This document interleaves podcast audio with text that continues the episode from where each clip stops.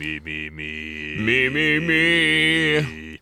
Welcome to the Loregoyfs, your place for all things magic Vorthos, Yeah. told in a funny and compelling way. My name is Justin, I'm Zach. I'm Yosh. and we are your hosts today. Miss Michelle is still on vacation. Definitely not trapped in the chain veil. She is not trapped in the va- uh, chain veil. She is making her way downtown. Walking fast. So, magic story. We got a really good story Yeah. this week. Funny how that one author that did all those awesome stories in uh, Eldritch Moon returns and writes another awesome story. And lo and behold, they weren't around for all of Kaladesh. They were noticeably absent for Kaladesh. unexpectedly absent. We are talking, of course, about Ken Troop, uh, who wrote The Hand That Moves and Or the, the Nissa that trips balls. or the Nis- the Trips Balls. And Zach, do you want to give us an overview of what happened in, in this week's story? Sure. So Nissa is wandering the streets of Naktamun, and every time she closes her eyes, she gets stabbed by the pain of all the mana in the world being pushed into this one city. And so she stands there and does the thing where you like you poke a bruise, like she closes her eyes, feels the pain, opens them again, closes them, opens them, closes them, and like does that for like five minutes. She literally like there's a, a quote where she's just blinking repeatedly. It's it's like someone just like walking up to another person and poking them in the bruise. Anyway, it was it was very silly. I didn't think it was necessary, but she's you know very attuned to the world and noticing that there's a real problem. And the ley lines have been corrupted. Well, yeah, specifically they've they've been redirected, and there's this there's this quality to them that indicates they've been manipulated, and there's this this poisonous aspect to them. Yeah, the, they're uh, normally endless. I'm quoting from the story. They're normally endless lines of pulsing mana, but on this world they were concentrated into Naktamun, and then in the city they were strong. But that strength came with a cost. A dark, virulent strain wove its way through the ley lines. This was not the deadening corruption of the Eldrazi. It had a vitality the Eldrazi lacked. The pulsing darkness interlaced through and around the mana, a python choking its prey. There's a lot of references to Nicol Bolas as kind of a snake thing in this one. Uh, there, there's several places where she references Bolas's influence on this world, and each time he's this kind of snake-like uh, influence, which is interesting. Uh, this is clearly Bolas's uh, uh, manipulation of the ley lines. You know, he's directed it all into this city, though we get a little more, we get a little more insight into Bolas's intent with Amonkhet. Nissa's wandering through the city and she's looking for Kefnet's temple. You know, it's it's pretty visible, and she comes across this this statue of Kefnet himself, uh, with its his rounded ibis beak staring at her, and she flips out and falls to the ground, even though it's just a statue. She walks down and, and into the uh, temple itself, and there's some kid sitting at a desk reading a book, and she's like, "People," and the guy's like, "Hmm, who are you?" And then reveals himself to be a very weak telepath. Which is interesting because this is the first time we've actually encountered telepaths in any of the stories ever. It might r- give reason to why Temmet was able to withstand, quote unquote, Jace in the last one, last story. Mm-hmm. But it's also kind of irritating because Jace is supposed to be this uber telepath, and they're just taking away Jace's specialness with each coming episode. Anyway, so she she brushes past him Rant alert. and has another moment of introspection where she thinks about how everywhere she goes there's always badness in the world. There's you know blight and uh, terrible deceit like in an Amonkhet and she's like maybe it's not that the world sucks. Maybe it's just I suck. And I'm like god damn your egocentrism. You do not bring the blight. The world is not evil because you exist in it. The word blight really stuck out to me. That this is a word that I know from this storyline back in Origins. The eyeblights were what the uh, Lorwyn elves referred to the uh, Boggarts as. And then there's a lot of blight going on in uh, Zendikar, you know, with the Eldrazi causing literal blight. There's blight herder, so on. So is uh, blight the appearance of uh, like an unnatural asymmetrical appearance? Uh, blight is a kind of a plague word. It's it's some negative outside influence that's affecting something. it's a, always a negative thing, and it could be plague, uh, disease, or just a bad omen. I just go back to the card Eyeblight Assassin. hmm That's a yeah, an elf that gives a thing minus one minus one. Yeah, and the there's another card that gives all non-elf creatures minus two, minus two until the end of turn. But there's like incremental blight, which is from original uh, Morningtide, which is you know the the reverse uh, cone of flame, where it's minus one minus one counters, or reverse uh, cone of creatures. It's it's a good card, but um, yeah, blight is generally used to refer to uh, disease in Magic. So uh, Nissa, of course, picks up on that word and and attempts to blame herself for all the problems of the multiverse, which is ludicrous. Uh, she did at one point have a small affinity for black mana, but it's never really been realized, and she's moved into blue. Uh, I doubt she'll be picking up black anytime soon, as blue is already a cool enough addition, and she gets to do fun things with it. And I I think this is the story where there's a compelling reason for her to acquire blue after Yes. she completes the trial. It's it's a compelling reason for her to have already acquired blue. Like she actually puts uh, those powers to use during this trial. Uh, speaking of which, she walks past the youth into the room and enters the trial of knowledge. And immediately upon doing so, she gets plunged into a vision. And in this vision, she sees uh, Emrakul as the angel Emeria come down and start spewing quotes from the original Eldritch Moon story. I can do anything I want, anything at all. Remember that. And Nissa's flipping out and tripping balls, and uh, she's like, Where am I? She's been doing something, and she's just going, like, chaining nightmares into each other as, like, all these bad things are happening to her. And she's, you know, she's underwater, she's getting paralyzed, She has snakes coming out of her eye sockets. as one does. it's a really bad trip. yeah. And they all related to Emrakul, or no? Emrakul is just part of one of them. Emrakul's only in, in a f- one or two um, before Nissa realizes what's going on. Uh, she s- f- figures out, oh, she, she starts having this dichotomy in her brain where she's got one primal side that's just reacting to what's going on and trying to, you know, fight it. But there's another side that's like, stop, think, real be self-aware and realize what's going on and this is this the first split we see where she's actually got her green side and, and her, blue, side, Yeah. and so she figures out that she's trapped in some sort of illusion and as she does the the fog on her mind recedes a bit she remembers that she is in the trial of knowledge and she's like wow this is some some heavy duty magic yes. and uh, she figures out through through her understanding of the way magic works, which is another more blue thing. Uh, blue's uh, the color that classically understands how magic functions, and that's how they have counterspells and so on. But she's always had kind of an affinity for that with her uh, interactions with ley lines. So she looks into the trap around her and sees the way the magic is weaved, and plucks at it, and pulls it open and steps out of the illusions. And the reaction of that is the illusions around her become more intense. And they start calling her name and begging her to open her eyes. Because all she has to do is open her eyes. all, yeah, can, all she has in. to do is open her li- her eyes. But no, she rips it open, and now she realizes she's in. Well, she's in what what is technically another illusion, but she's she's gotten out of this trap. So she sees another. She sees another dark snake. Well, at this point, she allows the the good illusions to start happening, the ones that give her valuable information, the reward for the trial of knowledge.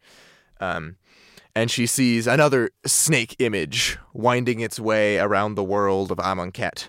Uh, giant, giant snake, you know, classic. It, it actually evokes some uh, Quetzalcoatl uh, imagery, which would be interesting when we're going to Mesoamerican Ixalan in the fall. But uh, it's, it's clearly Nicol Bolas, and he looks around the world and says, They would take away my power. They would take away what makes me me. This I will not abide. For what I require, I would drain every world. I would devour every single one.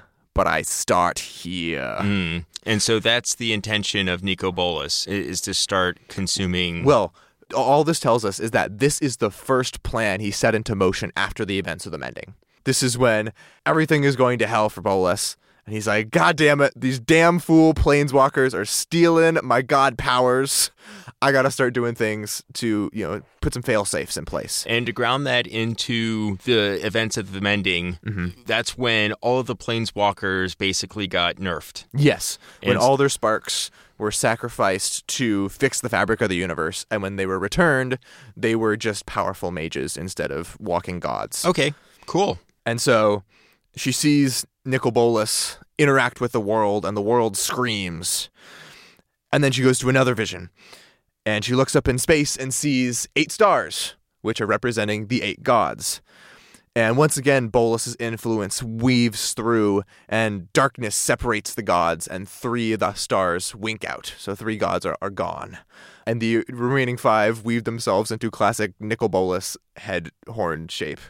That is a connection I didn't make when I was reading the story. Yeah. I only saw It's a lot of very like funky illusion going on here. and that shape that it makes, the eight on its side, is that the infi- like infinity symbol? Well, that that's basically just a that that's an irrelevant shape. That's to separate them into two groups, and the group of three uh, dies Okay. or disappears. Okay. winks out, as the words were. Sure. Next up, she gets a vision of a bunch of mummies mining Lazotep. Hundreds of mummies digging out this this blue ore that we know is used for um, cartouches to you know control the mummies, but looks to have some greater purpose. One more vision. We see three young children before a barrier. The the Hekma, it appears, you know, that divides the city from the sand. And the children kind of look at each other and then step through the barrier and are immediately swallowed by the sand. So these three children could easily also be representing those three gods that mm-hmm. disappeared. Mm-hmm. Mm-hmm. Um, and for all we know, those gods could still be alive, just swallowed by the desert. Or just yeah, they walked out of the city into the desert. And Exactly. So if Nissa fixes the ley lines and allows them to resume their normal course, they may revitalize these three gods. And we may get them in Hour of Devastation. Who knows? Next up, we see a young man stumbling through a garden of statues, and Nicol Bolas, or some unknown entity, is roaring at him from outside. Uh, there, there- there's a bunch of these visions that are all hinting at a bunch of things. This story episode is dripping with uh, foreshadowing, just like tying in a bunch of things. There, there's some some thought that this may be Ashiok, but it isn't. Um, for one, uh, wizards would never go back and gender a, purposefully ungendered character. hmm Uh, they would never just say young man is now Ashiok. Has Ashiok always been genderless? Yes. Or at one time did they prefer a certain?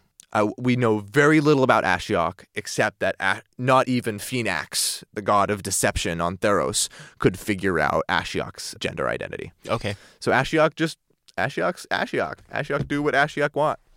So there was a mighty roar from somewhere outside the garden, and then there was another shift, and Nissa saw a world. She sees all the worlds. Well, not all of them, but thousands of them stretching back. And it appears that these are all the worlds that Bolas has interacted with. Because his line of shadow wraps through them. And Amonkhet is supposedly at the front of this line. So maybe it's it's representative of his many plans and how this one is finally coming to fruition. Who knows? But it look I like the idea that it's all the worlds that he's that we're going to see the reveal of all the worlds that he's had a hand in because you know he was he was there for Zendikar, uh Mirrodin, uh, Alara, just like all these planes he's he's had a he's dipped his finger into and this is kind of his his shadowy uh, influence. So she is standing on the Amonkhet plane, Yes. looking back, Back. at all of the different worlds, and she sees all of the thousands of different worlds that Nicol Bolas has had his finger in, and his dark line that runs through these worlds all the way back to the beginning. Yes. Though we don't know what any of these worlds are, she doesn't say. She just sees them. Next up, another important vision. She sees a large golden disc. This is the like one the I remember. yeah, this is the one. Uh, this one, this one is the most clear of all the uh, of all the visions. Uh, there's another disc, and the two discs come together, and they're both you know sun shaped. And when they come together, they break. clearly this is this is reference to the hour of devastation being when the second sun of Amonkhet reaches the space between the Bolas horns and the, the suns line up and he unleashes hell on Amonkhet. But you know, th- it'd be good for Nissa to figure that out. After that, she just gets a bunch of images. And this is where things get even more interesting.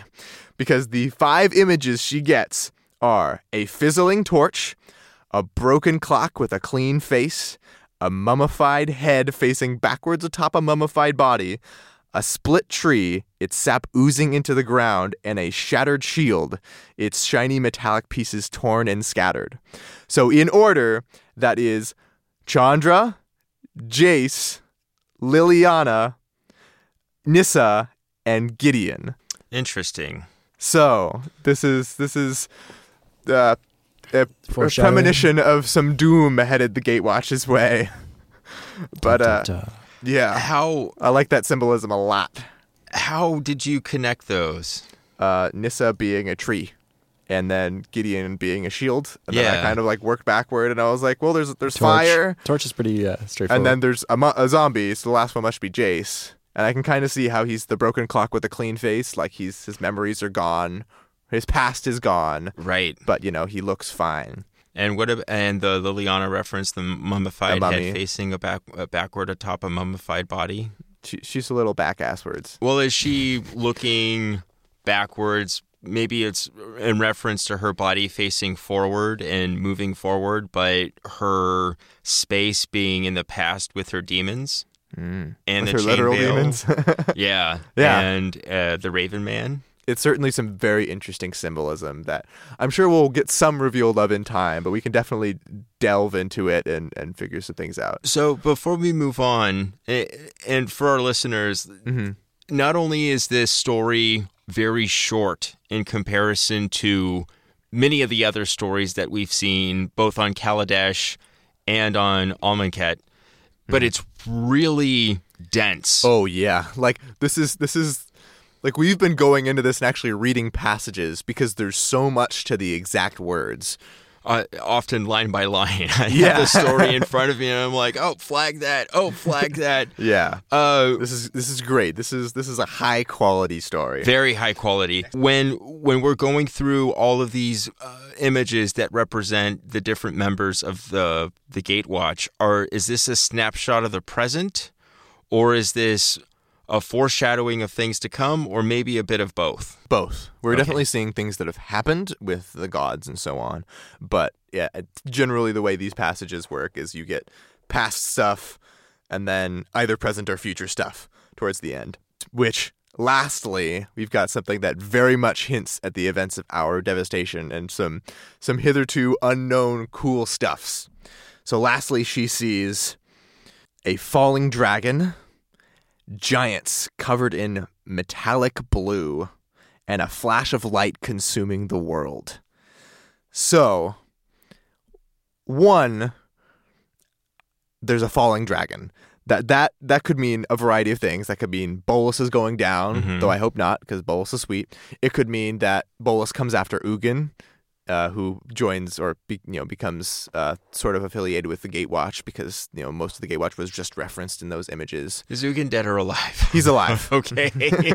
Is he, was sort of dead and then he was sleeping. No, he's very alive. Okay. And uh, kind of pissed at Jace for being an arrogant SOB. But then we've got giants covered in metallic blue, which I really like as an alternative use for Lazotep. If you look at the the spoiled packaging for Hour of Devastation, Maybe it was the Giants who played a, a, a ton of pre release events over the last weekend and they collected all of the four sided dies and then were able to create like an armor. Because these four sided dies are supposed to be Lazapeth. So they. or Lazotep. All right, so- Lazateth.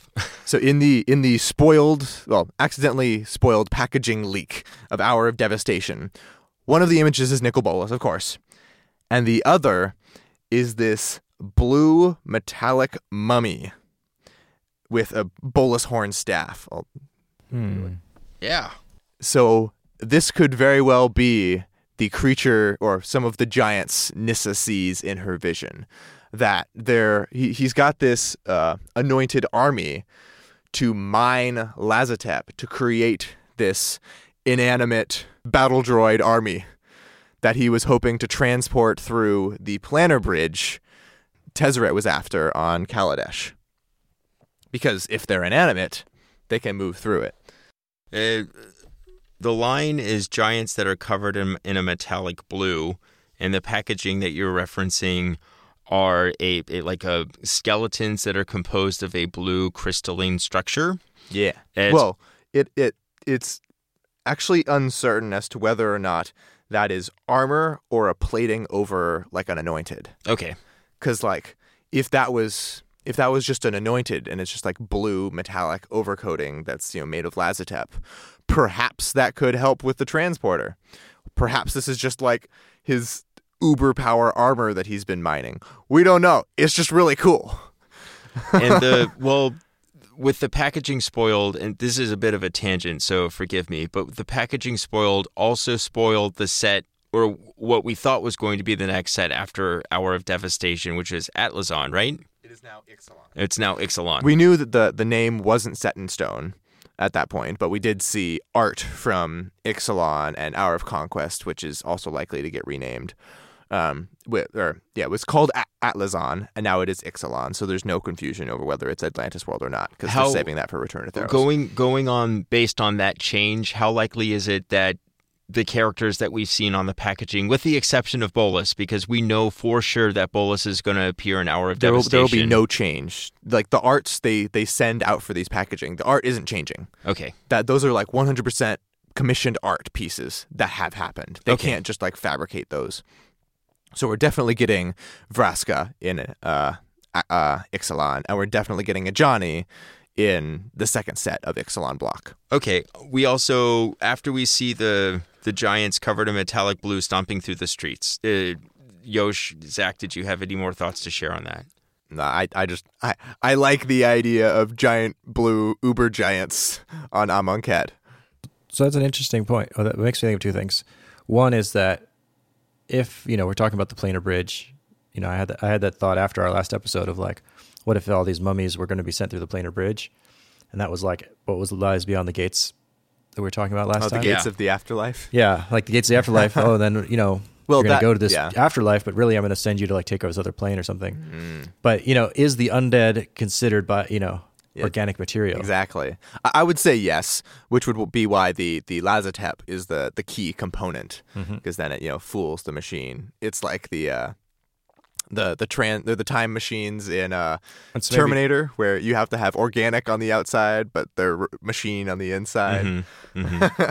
So maybe, or maybe somehow, I wonder how Razaketh is involved. Like maybe there's that, you know, there's that last culling where like Razaketh is killing some of the mummies, but some of them are getting through. Maybe that's Well, I think like. Razaketh is killing the the living beings. He's purging the Uh, oh, I thought th- so. I thought there was like the unworthy the- living. I thought you know there were the worthy that got to be mummies, but then there was a second culling, right? Well, as so they go through the gates. The worthy never get to be mummies. The worthy get um, they they get uh, immolated by Hazoret. They get literally. She takes her bident, stabs them in the face and stomach with it, and sets them ablaze. She turns them into a pile of ash. That's that's a worthy worthy death. But Ah. all the initiates and so on that die during the training become the anointed, the the, the undead uh, mummies. Well, what about the final reward? I thought the those that passed the trial of uh, what is it? Trial of zeal. I I I know that uh, Hazoret kills them, but it's not clear to me that she emulates them and then they become ashes. Okay. It, it it it's it seems like they're they're like between the the glorious afterlife to use the Yes. uh, uh, terms from the story yeah, I was wondering about that as well. It might not be the that they- anointed. they might not uh, turn to ash specifically because you're, you're right. They do have the literal body and uh, a transport, like they send boats down to you know through the gates of the afterlife. Yeah, maybe perhaps they're stuffed somewhere special. So there's there's like a refrigerator, a really large refrigerator on the plane. They're like luxury sarcophagi. right where where all the grade A meat Corpses. yeah, is is being stored for for future use. and guarded What- by Razaketh. And if the guarded Lazotep controls Razatep. Controls the mummies, then you imagine if they go down and instead of embalming you normally and giving you a, a medallion of Lazotep, they just like coat you in Lazotep, then they can totally control you, right? Yeah, like Wolverine. Oh man, that'd be pretty sick. Yeah, what if what if all the mummies are the worthy dead? Yeah. What if they're the ones getting the the Lazotep treatment? treatment. Ah, Jinx. We're on the same page. The other thing it made me think of when you said giant uh, blue giants Uh huh. Was like X Men and like what were the uh, the things that came The to fight Sentinels. Sentinels. Sentinels? Yeah. Yeah, just imagine like Sentinels suddenly descending Oh on man, and then starting to fight the Gatewatch. the Gatewatch, like, the Avengers are "Intruders, having their. Sentinels. we're, we're crossing the streams. Yeah. I love it. So, finally, after Nissa gets through all those flashes, Emrakul comes down one more time and is like making a bunch of uh, chess references. Are you a pawn or a queen? And this is like, yes, I'm a queen. No. You know it, girl. and it's implied that uh, Emrakul has left a lasting influence on Nissa because we've never had the relationship between Emrakul and Nissa explained. Because way back in the day, before Nissa uh, awakened her spark, she was called to the teeth of a Akoum by Emrakul, and so Emrakul shows up and is like. Hey Nissa, Bwah! Yeah. rocks her brain, and Nissa gets the hell out of there. But ever since then, we've never really, never really uh, delved into that. Well, and then on Eldritch Moon, Emrakul takes possession of Nissa and speaks through her. This was referenced earlier in the story where Nissa's like, "These were these were not just Emrakul's words; these were these were my words too." And so Emrakul's influence, actual card, tells Nissa to stop being a piece, be the hand that moves. So there may be some uh, Nissa mutiny coming in the future, perhaps. We'll see. Emrakul's influence is, is very interesting on how it how it's impacting Nissa. But eventually, the Kefnet realizes there's some outside interference and jumps in and uh, dismisses. Well, uh, Emrakul takes off just beforehand, but Kefnet shows up and is like, "Who the hell up in my trial?" and uh, Nissa has a little chat with him, and he's about to d- totally destroy her brain. And she realizes he's made of ley lines, that all the gods are made of channeled magic, of like the rest of the world pulled into these beings, which is great. It was one of the theories we had about their origins in the first place, but it confirms it now that they are beings of ley lines. And because Nissa's got ley line magic powers, she hacks the god Yeah. and writes in some code that says, Don't kill Nissa. And Kefnet's like, You pass the trial, see you later. And takes off. And the story ends. And that's it. Because Nissa's Nissa's hacker woman now. There, well, there, it closes with uh, a nostalgic. No, well, not nostalgic. It more of a refrain of "Be the hand that moves," Yeah. and then then the story ends. This this story is when this story ended, I was like, no, there's Give me more of Ken? Troop. Where's the rest of the story, Ken Troop? But yeah, it's like Nissa's got her own Raven Man, except it's Emrakul. Just this kind of floating in the back of your head influence that's telling you to do things a certain way or that's affecting your actions. But Emrakul sealed in the moon. But Emrakul's seal, sealed in the moon. Sorry, you can say that again. But Emrakul. One more time. I don't know how it's Emrakul. em, Emrakul. Cool. Miss E. Emra- Emmy. Emmy. I'd give her an Emmy. oh God. Yeah, so Emrakul is in the moon, and uh, but she put herself there.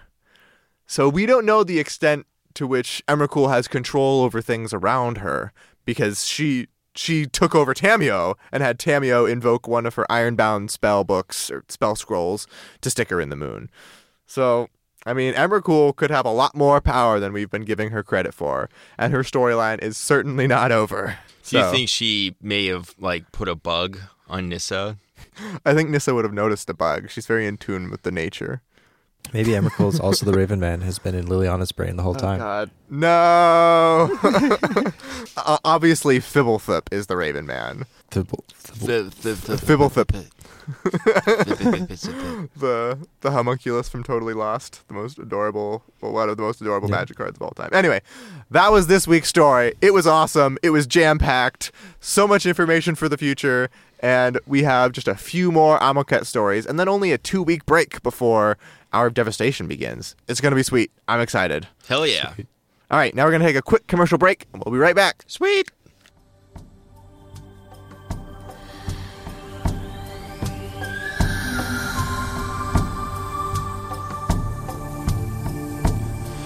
Legendary. Love the color white. Indestructible. It is solidarity. It is pure. True. A fragrance for ease and comfort. Goddess. Cool, yet light. Never waver. Crisp, yet gentle. Become the storm. Once you understand yourself, you will succeed as one and walk among the people. Worship. Wish to be wise, then study. Wish to be strong, then train. Patience. Wish to rest, then start again. Persistence. Wish to be long, then wear. Oketra. You don't have to be constructed playable to make a lasting first impression. Where? Oketra,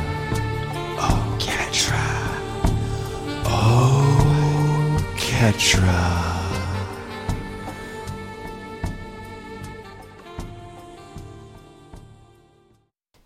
Already on it. Okay. Oh, man. What are we talking about this next Talking one? about Garruk. Garruk. All right, are we ready to Is, is this Rogues Gallery Yeah. again, Yep. or is this just is this like Rogues Gallery? Planeswalker Facebook? Uh, Spacebook, I guess. Space. Space. Are we recording? Yeah. Oh, that last sponsor, by the way, Oketra Fragrances, Smells delicious. smells really, really smells like lots of people all together in a room. Really? I all wearing Oketra. It Unified smells like meth. in honestly. solidarity. smells like math, Meth. combat math. Combat math, yes. Double strike math. Smells Yeah. like Double anthems. math. Speaking of which, I I three would my first draft by first picking Oke- Oketra Nice. Congratulations. route to victory then- right there. and then getting Oketra's monument. Oh. Wait, wait, was that actually good for you? Because I'm. th- Yeah, well, when you have a if you just draft all white weenies and then get the Trial of Solidarity, Yep, if you go And, like, wide. yeah, and you just go super wide zombies, Sick.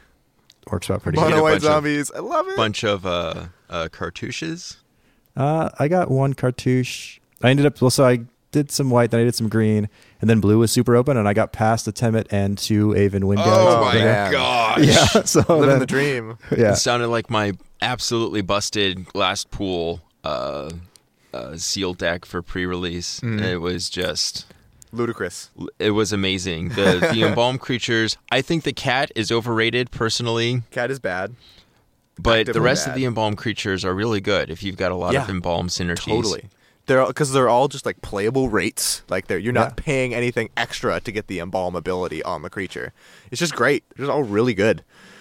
But yeah. So our next segment. Sealed shop top, uh, shop shop, Shop top, talk? ah, talk. sarcophagus talk, but Oh, sarto- No, sar- we're the sarcophagi. Sar- oh, sarcophagi. We're the sarf- sarcophagi. I was trying to say I sarcophagus like it. talk. I'm going to have to say that 10 times sarc- over again. sarcophagus. Sarcophagi, sarcophagi, sarcophagi, sarcophagi. Hey, come on down to sarcophagus. That's right. and getting sealed in sarcophagi. and making inappropriate comments.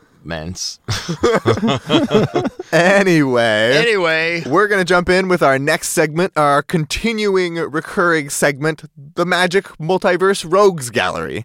On today's agenda, Garruk. Rogues Gallery. Bad guys. True. Oketra. Death. Anyway, think this would be a Bontu. Bontu. hey, we don't know Bontu's a bad lady. She just happens to be black. Oh, no, it was relentless in the script for the Oketra No. ad. Oh. What a charming afterthought that was. Anyway, So, Garruk, the biggest, beefiest dude in all of the multiverse, standing at approximately eight feet tall and about 700 pounds of pure muscle, this dude has been benching 5 5 beasts since before we were born. Before you were born. All of us. God damn it. shade. Ah, Garruk was oh, he was a member of the original Lorwyn Five, the first Yosh, five did you plans. flip your ah. hair? I hope you flipped your hair with that. Yeah. Are Okay, we done? did, Yeah. Garruk was a member of the original Lorwyn Five, the first five planeswalkers that were ever uh, put into Magic, and he was one of the most powerful. His uh, affinity with mana allows him to, to untap lands, and his uh, hunter playstyle allows him to summon beasts. You know, big classic three threes. You know, green uh, girthy dudes, as one does, and. Uh, Is Beast an actual nickname for somebody out in the subculture? I think Garruk is just like if there's one word that sums up Garruk, it's girth. Girth. Okay. Really? Yes. let that just sit right just, there. just let that sink in. Yeah. Just let that let that deep inside of you. Oh, well, oh, Anyway, so over the years, proportional, you know, Garruk's so you know if you do arms and chest like five days a week and you never do legs how you become top heavy like you've got skinny sprinter leg- legs Garruk's on legs bottom are even bigger than his arms. but does he use the roids No, actually, he just uses uh, growth magic hormone. Chain veil. growth magic hormone and in fact, he did have a run-in with the chain veil at one point. he did Garruk's story has evolved a bit over the years. He, he originally just kind of jumped onto the scene with the rest of the gang, but um, he, he got slowly bigger over the years. Like each each of his arts shows him in sequentially more swolitude as he you know goes up in mana cost and just generally gets. Uh, thicker and creates uh, bigger beasts. what, Justin? I just think we're still like locked into Look, the it's really the- hard to describe Garruk without the- talking about his like physical amplitude. I actually think it's really easy to talk about Garruk, but per one of our previous conversations about being very robustly attracted to Garruk, I think that might be leaking into your description. I just think Garruk is an excellent design, and I love playing with him. God yeah. damn it! There's no winning here. Just the, the Freudian slips keep coming. Uh, anyway, the next story it's he okay really. to have a man crush. It's all right, Zach. I mean, I am Gideon, so I guess I can have a crush on Garruk. It'll, it'll work out. But so the next story he I appears. I don't think it will. He'll kill you. Ah, the next story he appears in, thank you very much, Very well then. is the Innistrad storyline, the original Innistrad, where he's been. Uh, oh no, sorry, he was on Shandalar with his beast, the classic fantasy world that's not Dominaria, but it's very, very generic fantasy. It's cool. And Liliana had just stumbled across the Chain Veil uh, at Kothophed's behest. And as she's walking along, making her merry way out of the uh, Onakke tombs where she found it, she comes across a 3 3 beast. And she murders it, as Liliana does.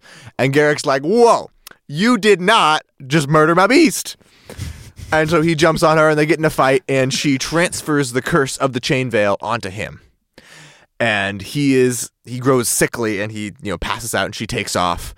And he's getting afflicted with black mana and he's trying to summon his beasts, but they're all um, grotesque undead things and they're they're rotting away and he's he's having a tough time. Uh, he has become Garruk the Veil Cursed. For further listening, by the way, the professor has this, uh, professor of Tolarian Community College, has this excellent in depth analysis at Liliana versus Garruk on Huh. one of his uh, lore channels. And I highly recommend it. He goes in, in depth in who would have actually won the fight. I mean, seven mana Garruk ticks up to kill a planeswalker, but this is before that time. Anyway, so he manages to overcome a certain amount of the curse and makes his way off plane, but the the infection has started to get to his mind and he's become suffused with black mana. So he's now an even split. He's black green. Uh, real quick, the Garruk flip Planeswalker card. Yes, Garruk Uh, Relentless into Garruk the Veil Cursed. That was the first Planeswalker flip card. Yes, and also the first Planeswalker with more than four loyalty abilities. So uh, he he becomes a little uh, unhinged, and he starts to realize that he hasn't really been hunting the biggest game this whole time, because the most dangerous prey is Planeswalkers. You done? and so, in the events of Magic 2015, If it's Garruk revealed were that to he's have been. a cologne, you would open it up and it would be like rah, and then you would close it. you just smell it and it just instantly grows your biceps by like three or four times. You're just like, oh, okay then. it's it's growth magic. And you hormone. develop a hunger Uh-huh. for Planeswalker meat. Exactly. Delicious. Uh, but so, in the events of Magic 2015, he's been hunting planeswalkers, namely Vronos, this awesome, cool Esper walker that we never get to see because from moment one, Garruk murders him. Just straight giant axe, chops him to bits. And, uh, uh, Jace and some other people have a little bit of a problem with this because being planeswalkers, they don't really want to get hunted by this uh, giant murder dude. And uh, through the, the the events of Magic 2015 story, uh, Jace gets a hold of Ob Nixilis's Hedron and using Avacyn's magic manages to implant it in in Garruk and slow down the curse so it's no longer affecting him, turning him evil. But he still has this black mana component to him. And so while he's no longer being taken over by it, he is come to terms with it. And he's like, you know what? I'm not going to kill you, but I do really like killing planeswalkers. This isn't some compulsion from the curse. This is this is what I like doing now. So, uh, Jace, if you ever come near me again, I will murder your face. And Jace is like, yeah, I believe it, and gets the hell out of there. And that's the last we've seen of Garruk for a while. But he is he he would be an excellent arch rival or, or villain of some kind for the Gatewatch to encounter. Uh, what plane was this on? Uh, this was, I think, Innistrad or Shandalar. The the location they, they met on wasn't particularly relevant, okay. as it was just like a generic forest. And Garruk sees through all of Jace's illusions and just like reaches out and grabs the real Jace by the throat, and it's just like, damn. Garruk's pretty pretty boss. Um, And then when he gets the Hedron in him, does it just stick it in his forehead like it was in? I don't think it's in his forehead. I think it's just used to uh, to slow down the curse. So he's not walking around with a Hedron sticking out of him now. Correct. Like a unicorn. Or You an He's Garruk? Garruk. Garrukhorn. Garruk the unicorn. Roaming plains looking for prey. The best kind of prey. He hunts the planeswalkers. All over the multiverse. Garruk the unicorn coming for your booty because he's a apex predator. I love that this turned into Star Wars Cantina. But, uh, but yeah, so Garruk is this extremely powerful individual. He has demonstrated the ability to overpower nearly every planeswalker he's encountered since he's been uh, strengthened by the curse. And he would present quite the challenge for the Gatewatch, especially since he would have no qualms about killing any or all of them. Neither would Nicol Bolas. No, Nicol Bolas is, is the biggest, baddest. Who would win in a fight here, Ob Nixilis or Garruk? Ooh. Ah, why are we pitting the, the bad guys against each other? I mean, for, well, one, for realism's sake, we are never ever going to have two bad guys pit against each other. Magic's just got too big of a rogue gallery. There's just not enough. Like we can't even tell enough story to get them to get in through all the villains in a reasonable time frame. But for the sake of argument, Yeah. if if we're on Ob Nixilis's home turf, if he's had time to set up and use his charisma to kind of like uh, entrench himself in a world, he wins. Okay. But if we're just, Just you know wandering through a forest or just like randomly. yeah, random normal day, Ob Nixilis is doing his thing and Garruk is a hunter and tracks him down and kills him, Garruk wins. Because Okay. Garruk can better utilize the element of surprise because he's he's been used to that. Um, plus, I was just thinking of remorseless punishment, but instead of the the Gatewatch minus Chandra in this black whirl of twisted, painful magic, just a big hulking Garruk. Just, he's just like sitting there with his arms crossed. He's like, "You're gonna let me down now? this tickles. Are you done?" But yeah, he's just he's he is a terrifying dude because you have no idea how much damage he can actually put out. Like he's he's huge and it's surprisingly fast, and he's smart and he knows how to how to entrap people and to you know get through their defenses and catch them when they're most unaware. Just So- can imagine him tracking a planeswalker down in a forest, and the planeswalkers just wandering aimlessly about, looking for their way, and they're just looking, and then they hear a crack behind them, and they turn around like nothing's there, and then they turn around again, and there's Garruk just hovering over them. Garruk is very much a, a Jason Voorhees style going to villain. murder your booty. Really, Justin? Garruk, Garruk is the silent in the night, giant axe, murder you out of nowhere horror villain. Silent but deadly type. Why Yeah. are we having so much fun with this? You we aren't guys, supposed to be having this much fun with Garruk. I think Garruk's fun. He's Yeah. like literally every Garruk ever is in my cube because he's just great and limited. I'm, I'm showing so much restraint right now. Good. Keep a handle on that. My first first deck ever constructed deck was when I started playing in Dark Ascension, and it was a mono green deck, and it had the first Planeswalker I ov- ever opened. It was uh, Garruk, Caller of Beasts, Nice. and That's that's six thought- mana, big Garruk. yeah, So they- good. Uh, you, the one that makes three three beasts. Oh, that's the five mana Garruk. Yes, five Yeah. mana Garruk. And I thought that Garruk was a good dude. Primal Hunter. He is a good dude. He was. He just uh, had a bit of a, a run in with Liliana and it messed him up pretty good. arguably, Garruk was not a good dude before he met Liliana because depending on where one's own morals and ethics align, Mhm. like he would go out and kill for sport. Sure, he was taking on the biggest things, but he never upset the ecosystem. That was his deal. Let's see, he was never he was always taking on the biggest, baddest predators. And he didn't always kill them. Like he created beasts himself and he tamed them. He had he had his own beastly buddies, so he always contributed to the ecosystem. To go out and seek and destroy to get other beasts. hmm And that one time, Garruk uh, uh, Primal Hunter did have a bunch of worms. So He had worms. he had worms. Gross. He had six six worms equal to the number of lands you control. Bad Saying. fruit. Bad fruit. But yeah, Garruk Garruk was an interesting character. He was certainly different from most of the others in that he's more mono green than Do we know? anyone. Do we know his story? Like how did spark ignited or anything? Nope. We have very little backstory on Garruk. I was thinking that he was going to be the green aligned planeswalker for the Gatewatch. He was, but he's green black now, and they that's why they had to do a little bit of stealth retconning with Nissa. They had to kind of bring her into the fold uh, where there's enough design space that she can be printed regularly uh, for the Gatewatch. And also the the Gatewatch plus Ajani on Kaladesh. What, what was that card? There was like a portrait there, and they're all looking badass, and Ajani is like "Rawr!" Dramatic reversal.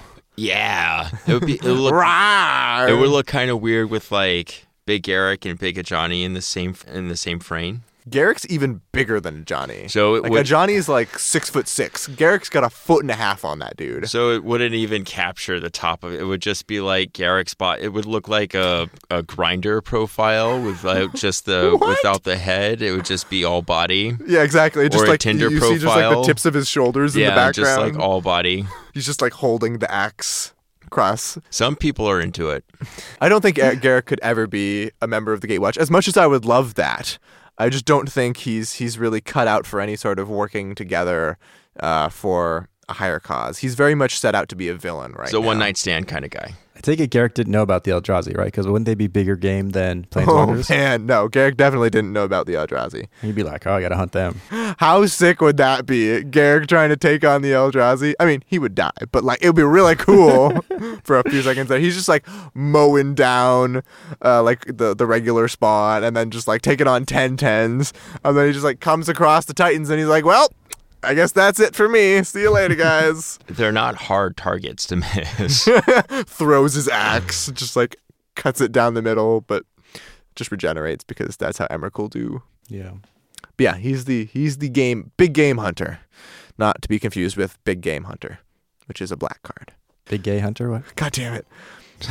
and there's the bell. Uh, oh, see, I'm not the only one contributing. well, to I the, like Garruk a lot. the Garruk I think Fest. he would be great to show up again soon, though he's not going to because Vraska's in Ixalan, and you know black green planeswalkers aren't Yeah, going and to if he shows up- particularly.